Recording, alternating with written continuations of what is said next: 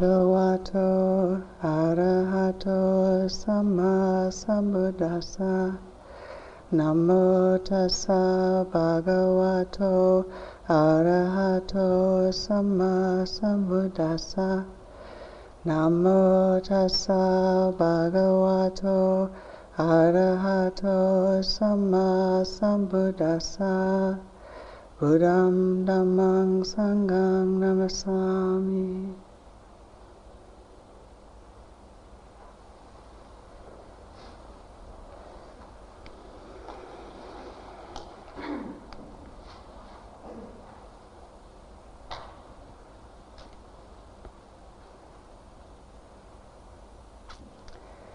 when I spoke to Ajahn last week, and uh, he asked if I would help with this retreat, uh, I was very pleased to do so. And um, I asked him uh, just what it is that he would want me to do. and so he said, uh, Well, you can give some instructions and help uh, Venerable Punnadhammo and I with the interviews and give a talk. And I felt my stomach just turn completely upside down.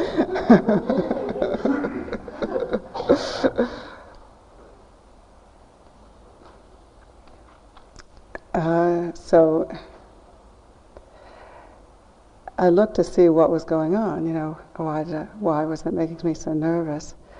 And um, I realized that um, if I was going to uh, work with the monks, uh, I was going to want to uh, offer a, a desana like the monks do, which is to um, just uh, open your heart and uh, offer from there.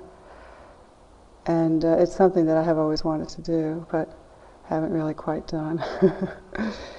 Because it takes a certain uh, amount of concentration which I've never been able to quite gather. So I asked Ajahn um, if he could possibly give me some pointers on how to do it like they do it. And um, and he, in his great wisdom and compassion, said, uh, "Well, just open your mouth and die."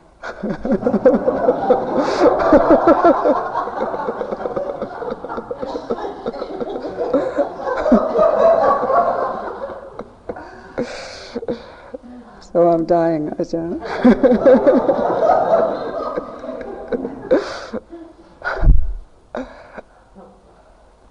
photo up on the shrine.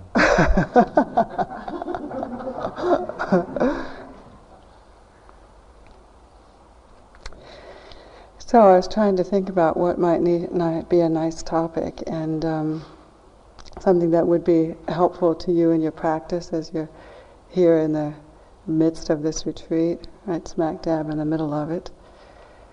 And uh, I thought, well, the best thing to do is really talk about my own practice because that's what I know the most about. and uh, one thing that has been particularly interesting to me to watch in my own practice has been the softening around difficult states of mind. So that's what I'd like to talk about tonight. How I've seen this uh, process uh, grow and change in me.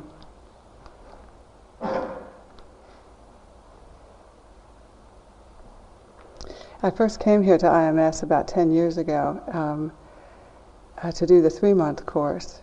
Uh, it was in 1987.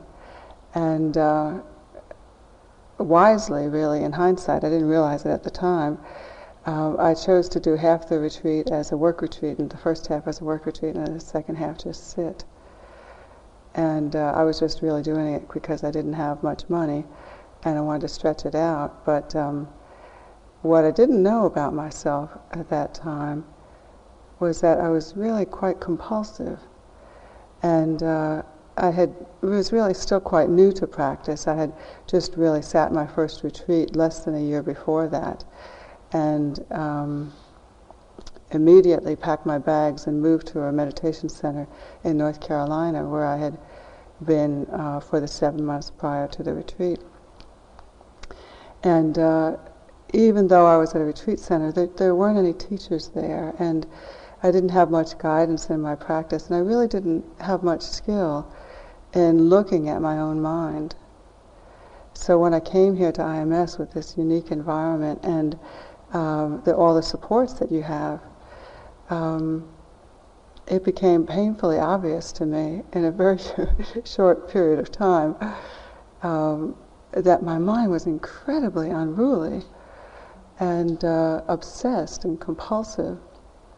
In doing this uh, work retreat, I, I, was working with what was then the com- combined housekeeping and uh, maintenance department. So I had duties like painting and scrubbing and washing windows and um, you know clipping hedges, things of this nature. And um, as I would walk around the retreat center, I noticed that all that I could do and all that I could see was things that needed to be done. And, you know, I was deluded enough to think that I was the only one who knew how to do them. sort of had these, uh, this way of being where, um, you know, everything, uh, everything was a mess. And I needed to clean it up. I needed to do something about it, you know. So, I mean, you, you can't believe the volume of work that I did in this six week period. We were only uh, supposed to work like five or six hours a day, uh, which I did most of the time. I really tried to do it. But um, sometimes the days just got away from me, and I would. I would work like 12, 13, 14 hours, you know, because I mean, in part, I was just running out this battery, you know, just really um, following the compulsive drive in my mind. But also, I was very aware that um, it, it, sitting, while I liked it, was hard for me. And and uh, when I sat, none of this stuff stopped. You know, so so sitting was like um, very painful. And you know, I can't really tell if I was working to get away from the sitting or, or what, but you know, it was it was definitely in that kind of a groove. I used to call IMS I'm a mess. Because it was it everything it, you know the place was falling apart. Everything needed work. And uh, it just uh, called on this part of me. It was very good though because I, I was beginning to see this uh, quality in me. But that wasn't all that was going on. Um, you know, I was becoming painfully aware of how out of touch I was with my actual direct experience. You know, like I would, one time I was doing walking meditation here in the upper walking room, and um, I was walking one way, I'd be thinking about the beach, and walking another way, I'd be thinking about the country. Walking back, I'd think about the beach. Walking this way, I'd think about the country. And what's going on here? you know, what what's uh, what's happening? And then I, I sort of looked um, a little bit closer at my experience, and I could see that on this one windowsill out here, there was a big crystal, and over here on this windowsill, there was a big conch shell. And so every time as I was walking my path, my eyes unconsciously would make contact with this conch shell, and I'd start thinking about the beach. And then I'd turn around and I'd see this rock on the other end, and I'd start thinking about my friends Annie and Phil in the mountains who lived near crystal caves. And didn't I want to go live in the country? And wouldn't that be nice? I'd turn around, nah, the beach, that's where I want to go. and turn around again. It just went on back and forth and back and forth. And I noticed that, you know, when I walked into the dining hall, every time I walked into the dining hall, I had this uh, sense of like straightening up, you know, this this uh, overwhelming sense that everybody in the dining hall was looking at me, and that I wanted to put up a good front and really look like I was being mindful. do do the practice, walk real slowly, go to the tea urn very carefully, uh, get a cup of tea, and uh, you know, uh, very aware of this sort of need inside of me to to be approved of and to be well thought of, and you know, to uh, uh, put up a good front. Yeah, really show show who uh, that I was the best little meditator on the block, you know.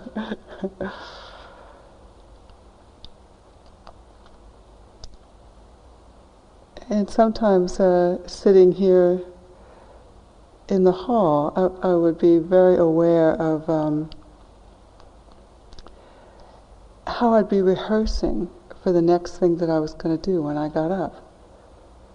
You know, I'd sit here and I'd actually go through these whole things in my mind where how I was going to stand up from my cushion and how I was going to fold my blanket really neatly and put it back on my cushion and turn very carefully and walk out and I was going to notice the patterns in the carpet and notice the patterns in the tile and feel the heat from the sun and feel the breeze as it came in and all this, but this was all while I was sitting on a cushion. this is what I'm going to do. I'm going to be this great mindful yogi, and I'm going to know exactly everything that happens when I get up. and that would be my sitting, and then of course my walking was this sense of um, I'm doing just exactly what I thought I was going to do. Look at me, aren't I good? Yeah. But sometimes I would get up and I, I would be out in the coat room and I didn't know how I got there, you know. And I would get really angry because um, I, I obviously needed to rehearse and I hadn't rehearsed. and I really should have done that, you know. It was, it was amazing. I, I was amazed to see what was going on inside my mind. I had no idea. I mean, did you have any idea what was going on inside your mind until you meditated? And the funny thing was that really I had come to IMS with a very express plan. I was going to take the three month course and I was going to get enlightened. and then I was uh, just going to return to my life in some idealized state. But of course, now that it was December and uh, that hadn't quite happened yet, I was in this situation where I was going to have to, you know, redo my plan. So I um, applied for uh, a long-term uh, yogi status, which is a this is a, a, way to be here where you're doing long-term practice, and um, you can uh, really you have the option of either participating in a retreat or not. The idea is that this is a, a, a period for long-term practice and that really re- recognizing that people who are sitting in a continuous way might be in a different, slightly different state than others. You know, the, the, the, the parameters are such that you can uh, do what you think you need to do and set your own schedule. So um, that's I came back in February and started that kind of, sitting, and I got that this room down in the basement, which is um, called the Cave. You may know it's off the the bowling alley, and I thought that this would really be an ideal location because it's this real long narrow room, and um, you're really away from all the other yogis, you know. And uh, there's ways that uh, living in that room, you can get around the building and, and not bump into anybody, not see anything, you know. And that the, the stimulation would be a lot more diminished. And it clearly there, were, there it was possible to do long terms in your room and just completely close off and diminish all the stimulation and really focus on the practice. Uh, and even really during the time that I was doing that, there were periods when um, the staff brought me meals to my room, so I could really do this solitary confinement thing. You know. Um, so uh, in the early part of this, as I was setting up my structure, you know, I was really getting this sort of no nonsense attitude about practice going, and um, I set up a, a, routine where I was getting up at five and practicing till ten at night, and uh, you know, doing keeping it very simple. Uh, one of the things that y- you do as an LTY is since y- you can either come into the talks or not, and I found that that wasn't real great for me to do. Um, and I went to the library and got uh, a whole collection of U Pandita tapes, which, um, if you know U Pandita, he has a, a, a, quite a reputation for being a real fierce instructor and uh, kind of a no-nonsense teacher. And uh, I didn't know that at the time. I didn't know who he was. I had, I had no idea. But um, there was uh, this collection of tapes from his uh, one month retreat the year before. So there were some 60 tapes in there, a two month retreat. And so I set it up so that I would listen to one tape or two tapes a day. And uh, his, his talks were full of all these warrior kind of images, you know. Um, he talked a lot about uh, putting the centurion at the uh, sense doors, you know, and being there on guard for every moment of contact. Anything that might try to enter into your uh, experience through the sense doors, you could be there and just push it away with your shield, or shoot it, or stick a sword in it, or chop its head off, or something. You know, anything to to prevent yourself from uh, having this kind of um, experience. And then he t- he used you know weapon weaponry images and you know swords and shields and uh, things like this, and and talked a lot about the armies of Mara really got me all fired up to take on the kilesas. You know, I'm gonna I'm gonna really enter into to battle with these things.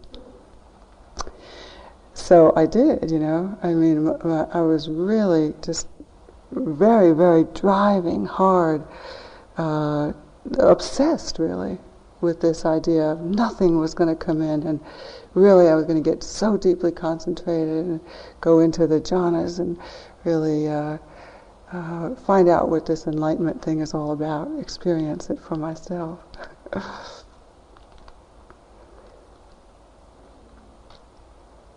so uh, that kind of attitude extended off the cushion as well. And, uh, you know, I, I would just really uh, push myself as I walked through the building. Like uh, when I walked into the, the dining hall, for instance, I, I had this, uh, previously I had these, this thing where when every time I approached the rack with the cups and bowls in it, you know, uh, I could feel myself just as I was sort of getting close to it with this, these thoughts about, well, which one am I going to get today? You know, I'd kind of like that little blue one with the rim around it, you know, and, and kind of hoping for that cup with the mountain scene on it, you know, so that I could have a very pleasant meal.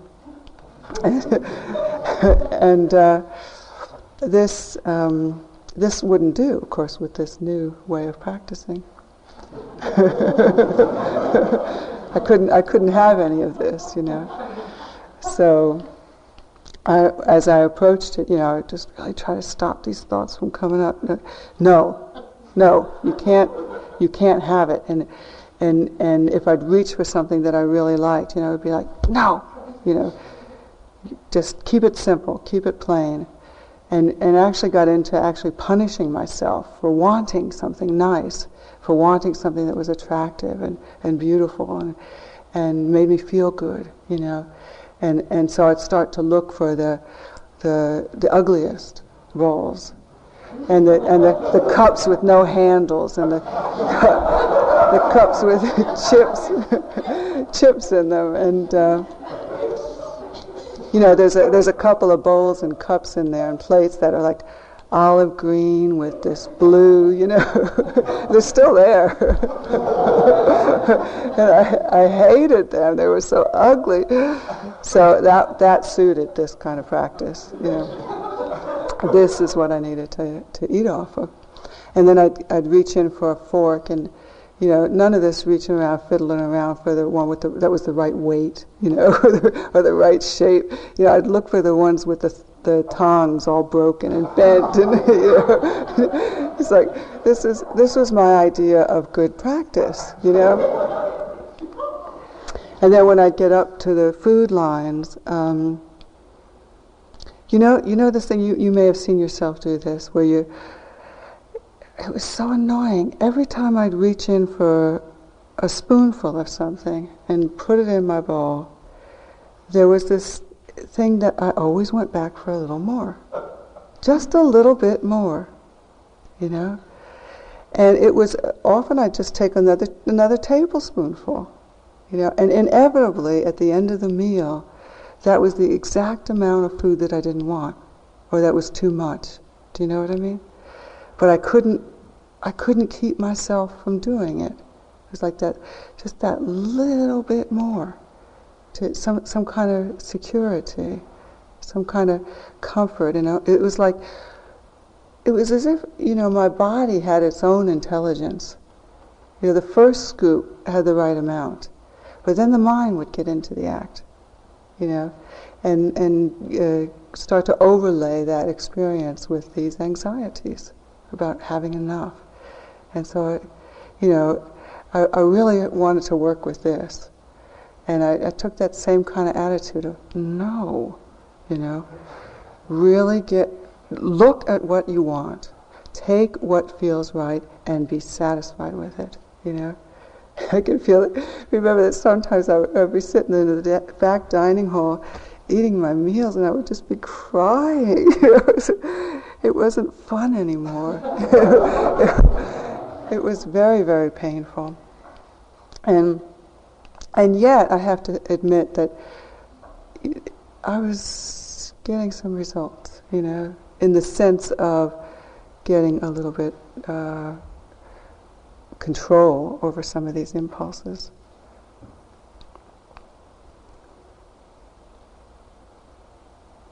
I can remember one time I uh, I would know I, I, took a particular interest in my state of mind first thing in the morning, and um, if I didn't get up, jump right up out of bed, you know, it was not gonna, it was not a good thing. It was not a good day. And uh, so when I lay there in bed in the morning, for and it, I mean I was still keeping my schedule, but I would get very irritated with myself if I laid there for that five minutes more, you know, that ten minutes more. And uh, one morning I just got so annoyed with myself. I said, "No, this will not do. You've got to, you've got to get up and go and move. None of this lolling about." And so um, when I stood up, I, I ripped the blankets off the bed and ripped the sheets off the bed and I took the foamy off the bed and I put the foamy up against the wall and I saw before me this metal frame with a uh, piece of plywood on it. You know, and I said, yeah, that'll do. See if you stay in bed in the morning now, you know. And I put an army blanket on it and uh, that and put the pillow up in the cupboard. And uh, that was, uh, you know, that was my, my response to lolling about in bed in the morning. And then I started drinking like a, uh, a quart of water before I went to bed at night. so that uh, when I woke up in the morning, my bladder would be so full and so painful that I'd have to get up. Yeah. It's really stark austerities, you know. It's really pushing myself, pushing myself.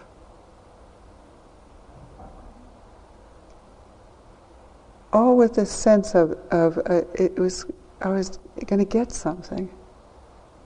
It was all taking me somewhere. And I tell you the truth, I don't know where I was getting the energy. You know, there, I had a certain determination and stamina that um, just knew no bounds, you know. This went on for months and months and months. And certainly driven by faith because I had no idea where this was all going to take me. But um, it seemed to make sense, and so I kept doing it. And in hindsight, I think that um, some of it was probably all right. it wasn't all that all unskillful. Uh, you know, I might even consider doing some of it again. But um, the thing that I couldn't see in it all was that in this war against um, the kilesas and these uh, my states of mind, that the thing that was driving it all were the very states that I was trying to overcome. You know, I could see how much I wanted something that I didn't have. You know, how every time I saw something uh, I didn't like about myself, some state of mind or uh, some uh, way of being that I didn't like, it was like, get rid of it. Fight it, push it away, do something to force it out of my experience. And certainly I, I couldn't see through all this. It was very deluded. couldn't see what was actually happening. And so much of it was driven by these um, really immature emotional states, you know, of wanting to be thought well of, wanting to look good. look at me, aren't I a good little yogi? There was a tremendous amount of expectation in the practice. You know, I'd sit for hours and I had this, even when I got into some really refined, um, uh, concentrated states, there was always this little bit of, yeah, okay, yeah, yeah, is it, is it, is something going to happen? Something's going to happen. It's going to happen any minute now. I can see it. I can feel it. You know. There's a sense of uh, all of this was being done uh, to get something, to experience something. Something was going to happen, and that's why I was doing it. It was amazing.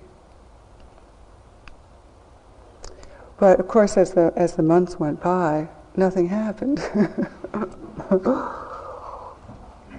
And I became very discouraged and demoralized at one point. And there was this Thai monk who came here uh, with uh, Larry Rosenberg. Um, he stayed for about a week, and he was um, made himself available for interviews. So I, I signed up for one. And uh, it was at, at, this point where I was so demoralized, and I asked him, um, you know uh, how long this was going to take.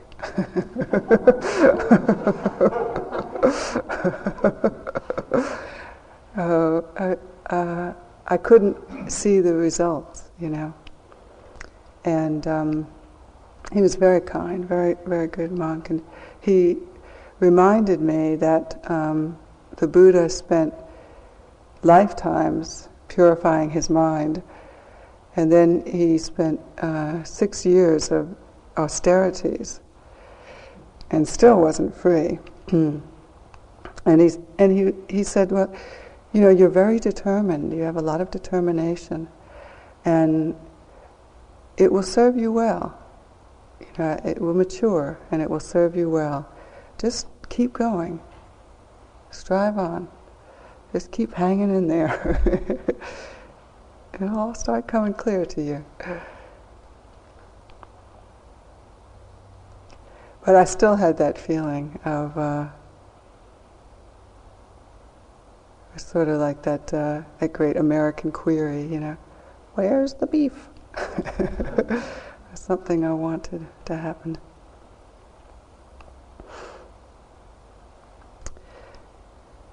Ajahn Sucitto, who's a, another one of my favorite teachers from the Forest uh, Sangha, said once that um, practice is about 10% doing and about 90% being done on. that, that's how it felt to me. You know, it, this sense of enduring, bearing the, the constant flood of states of mind that was so unpleasant to me. And the experience of being caught in them and seemingly so completely out of my control was also very difficult to bear. But you know what? What I, I couldn't see in all those months of practice, really, and really only began to see in hindsight, was how the practice was doing its magic on me. It's not apparent, you know. The teachers always tell you, tell us that uh, more is happening than you're aware of. You, it doesn't feel like anything is happening, but trust it and stay with it.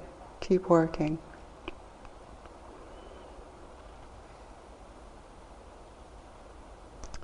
And I could see that um, even though it didn't feel like I was very detached, or that um, my uh, I was getting any distance from these states of mind, there even just a little bit of detachment was helping me to see them from a slightly different vantage point.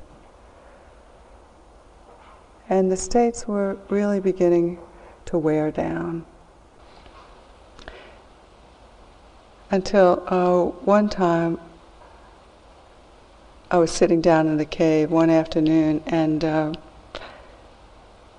I don't know, I can't, it's hard to describe exactly what happened, but it's a, you know, I was sitting there going through a greed, hatred, delusion, just seeing all the, the whole parade of states of mind moving through me. And um, suddenly I, I just the mind turned a little bit, like it took a quarter turn, and and somehow I was just outside of it enough to look at what my experience had been for all those months. And I thought, I'll be darned. You know, I, I've been sitting here for seven, eight months now, and the whole time that I've been sitting here, I've been wanting things that I don't have, trying to get rid of things that I do have, or completely out to lunch. and that had been my experience. And I was just crushed, you know, by that. And I remember I went to Joseph, who was um, um, the teacher here at the time uh, for the LTYs. And I, t- and uh, I told him, I said, I'm, I'm going to leave. I, I got to quit. And uh, this isn't going anywhere. And he said, um, wait a minute, wait a minute, tell me what happened. and so I told him what, what happened. And, you know, I was just sitting in greed, hatred, and delusion the whole time. And he said, uh, yes, you know, finally. This is not the time to go. You're seeing clearly. You're seeing clearly. Stay with it. This is a t- this is a moment for celebration. Stay with it.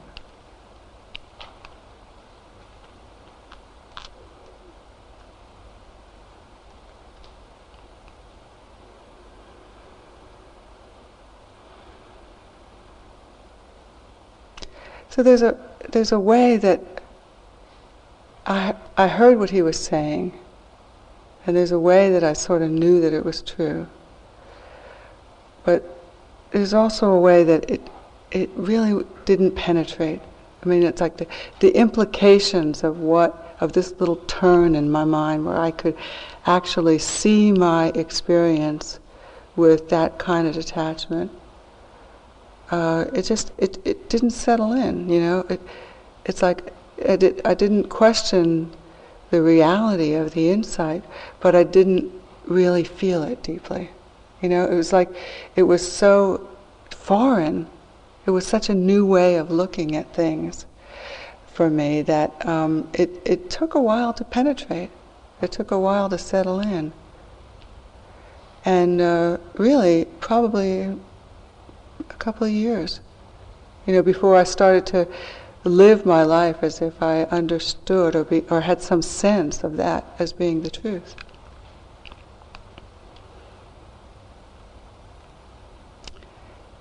And it was during that period that um, I went to the, the, monastery for a trip. Uh, I, I, was in the habit of going to the monastery about uh, three months a year, and uh, usually for the winter retreat when the monastic community goes on retreat. It's a very good time for lay people to go. Because why they only have um, a few of us there, it's the time when they're on retreat and there's um, you, you, you have some duties, but you don't uh, have a whole lot to do because the work is all cut back, and um, and then you can join the retreat for the whole rest of it. And these were um, uh, the best teachers I had ever known. So uh, I went to Chithurst this particular time where Ajahn Sucitto was the abbot and he was leading the retreat. So he was uh, he was in sort of his experimental phase at this time. he was trying different forms of retreat, and um, I was not in a very good state of mind when I got there. My practice had sort of diminished and uh, getting a little sloppy, and uh, I, I, really hadn't. Um, like I said, I was sort of settling into uh, new ways of looking at things, and um, there, there was a lot of resistance to really seeing and, and living the truth.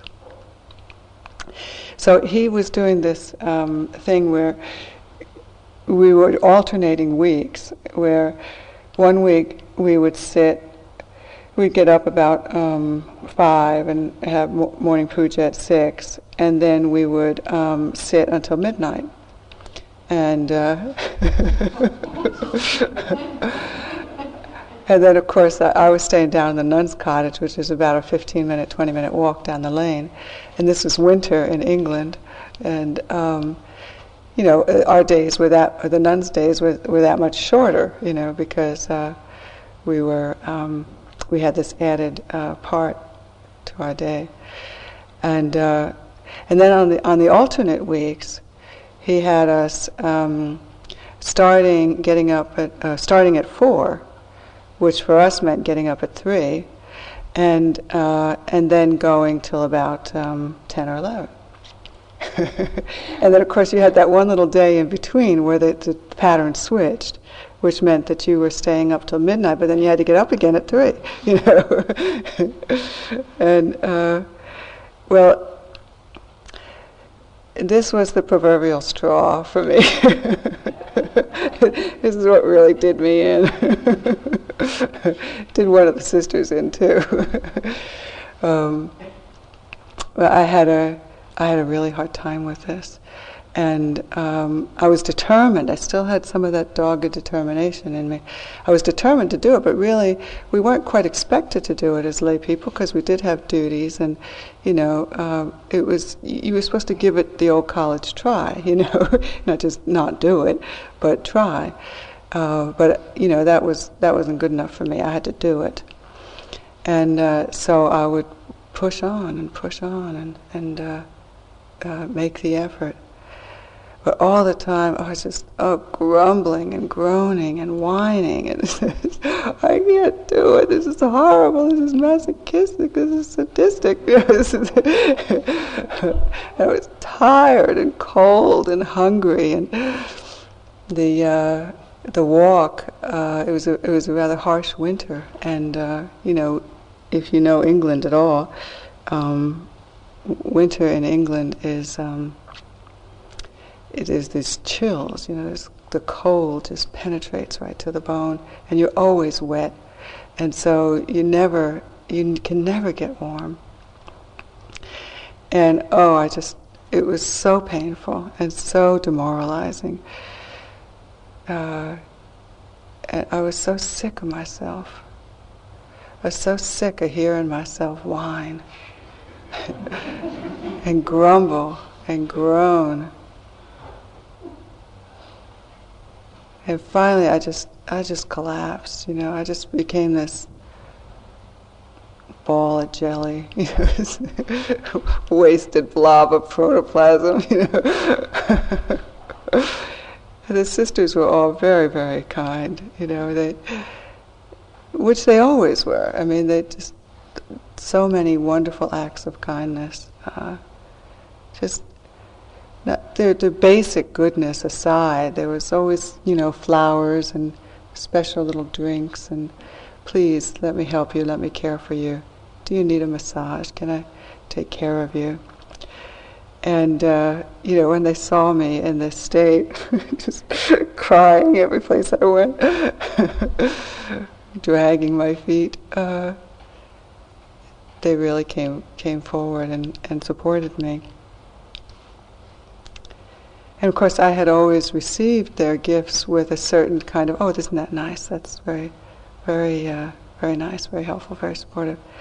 But this time, I guess because I was so crushed, you know, I was, I was just really empty. And oh, their, their help meant so much. It was so soft and so supportive to me.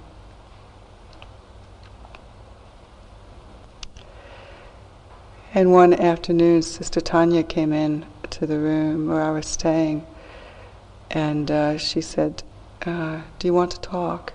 You know, and I said, "Yeah, I did. I want to cry. I, I can't do it anymore. I, I can't. I, I'm sick of myself. I can't stand it."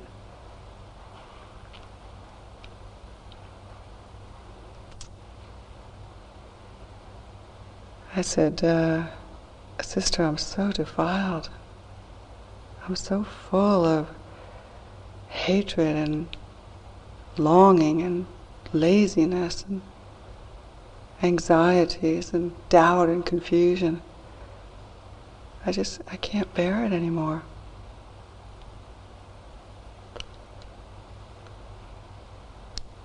And uh, she looked at me and she said, Yeah. Mm. Me too. Me too. And, you know, we looked at each other and just suddenly it all became very funny. Started to laugh and realized that, uh, you know, this was, this was our condition. This was our, this was the way it was with human beings. And, uh, you know, sort of really letting in the full weight of our dilemma.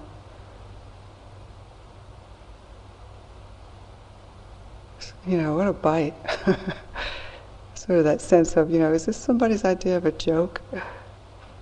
To be born into this body and mind and to be sort of at the mercy of this constant barrage of physical and emotional and mental contact and and no way to get away from it and no control over any of it.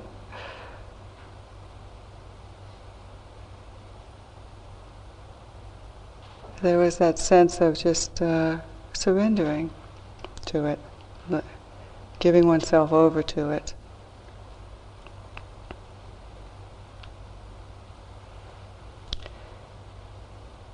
And Ajahn Sucitto came to the rescue with a, a wonderful little exercise for me. He, he told me to uh, try this out. He said to stand in front of the mirror and think of all of the things that you're really having a hard time with. Things that you don't like about yourself, states of mind, states of being, whatever and and look at the look at the person in the mirror and talk to her about it. You know, say what uh, what what is uh, the condition that you're having so much trouble with, and ask you ask her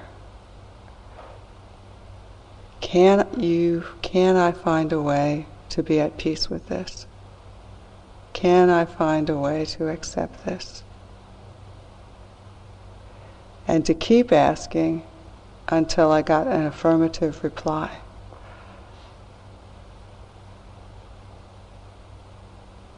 So I did. I started with things that were like easy, like um, things that things that were torments to me about my body. So I looked in it, look in the mirror. You've got crooked teeth. can you can that be okay? Can you find a way to make that okay?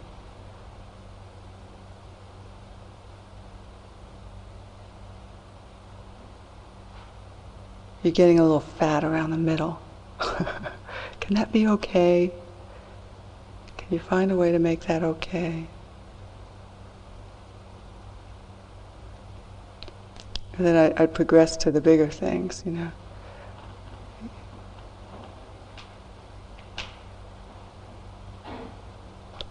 You always think of yourself first. You hardly ever put other people first.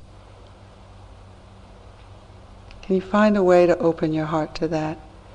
Can that be okay that that impulse is in you?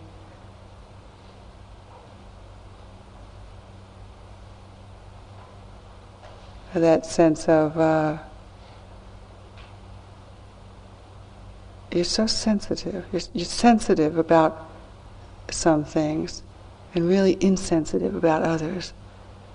You know, just really taking that in that this is this is my pattern. This is my habit. This is my karma. These are the things I've been seeing in myself all these months that have been the, the objects of, of this battle. You know, fight them, get rid of them, get them out of my being. Can we try a different posture, a, a different approach instead? You know, can we, can we embrace it all? can we make it okay? that it's there.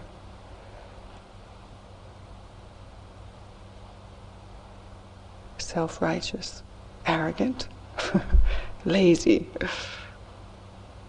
Oh, you can be piggy. All that kind of stuff. And just really seeing what's there and allowing it, accepting it.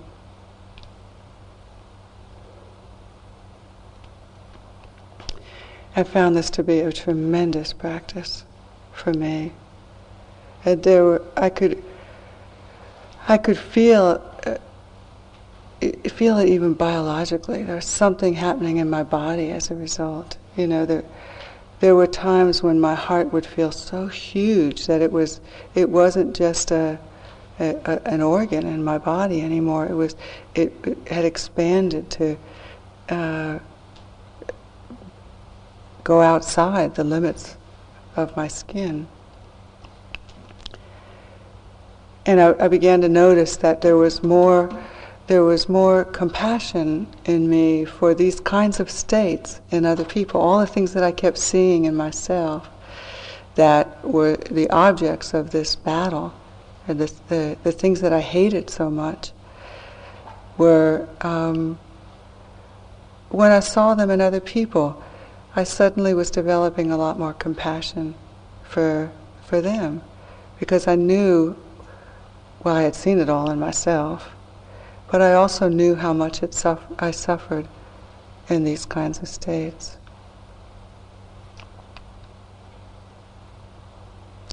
And it was wonderful, you know, it was a whole new way of doing the practice for me. And it wasn't just this exercise, Ajahn Sucitto's exercise, it was really much more full than that. It was the whole way that the Sangha lived. You know, because this was the, this was the way that they lived. Uh, goodness and kindness and love and compassion, these were the standards. These were the bases for relating. And so that every time that I went there and spent these months with them and you know lived in this really rare environment. I mean, there's not many places that I go to on the planet where goodness is the standard. Kindness is the is the main uh, operating principle.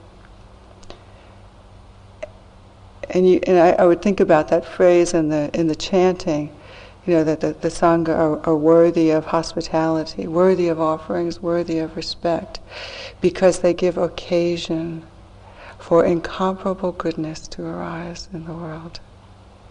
And, and I could see this happening in me.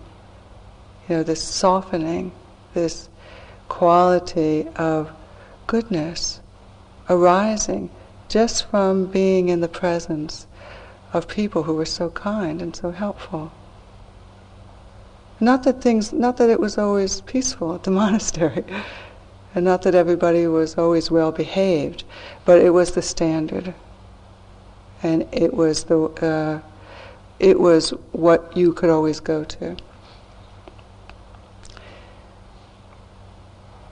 So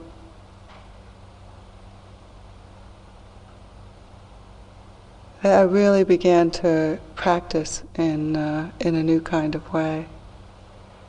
And really, I think that you know looking back, the, the, kinds of things that uh, I learned from the U Pandita tapes and that driving force, in a way, that wasn't necessarily the opposite of this.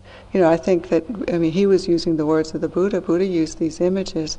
But I think there's, there's a way that I probably didn't understand exactly, you know, the, the quality of determination that he was talking about getting a little carried away with uh, my own interpretation of that.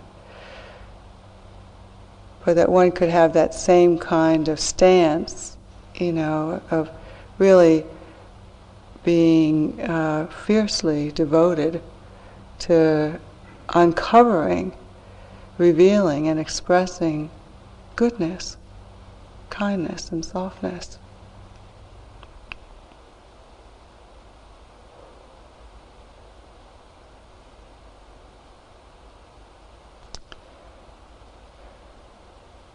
I, read a book around this time called The Lazy Man's Guide to Enlightenment.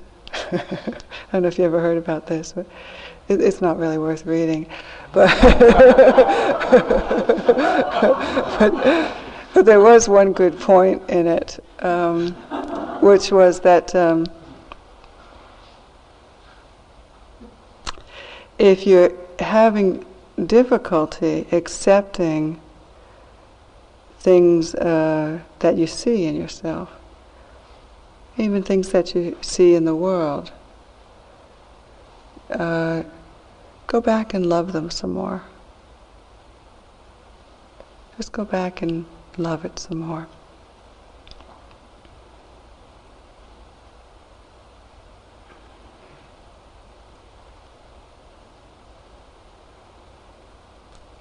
So my new practice was um, I was going to love the kilesas to death.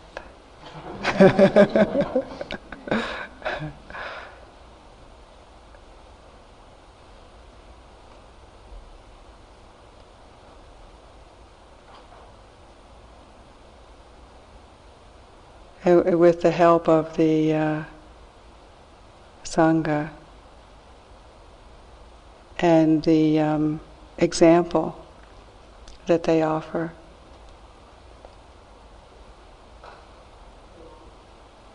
And the support. It's, uh, it hasn't been hard to do.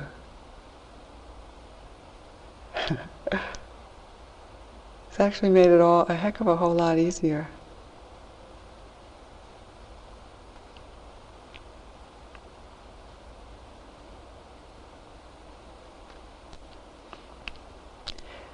So I, uh, I want to thank Ajahn very much for this uh, opportunity to share some things about uh, practice.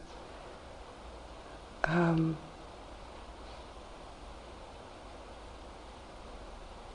I hope that some of it is helpful or useful to you. And if it, if uh, if not, just please feel free to disregard it.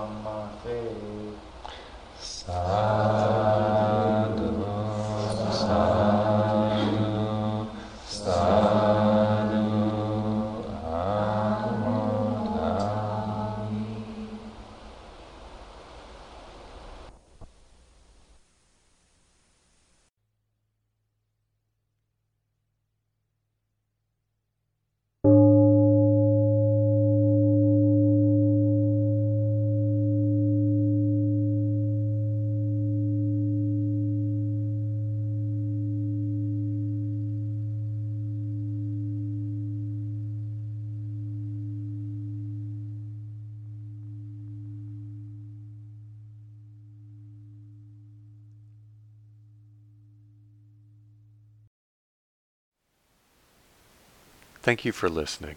To learn how you can support the teachers and Dharma Seed, please visit dharmaseed.org slash donate.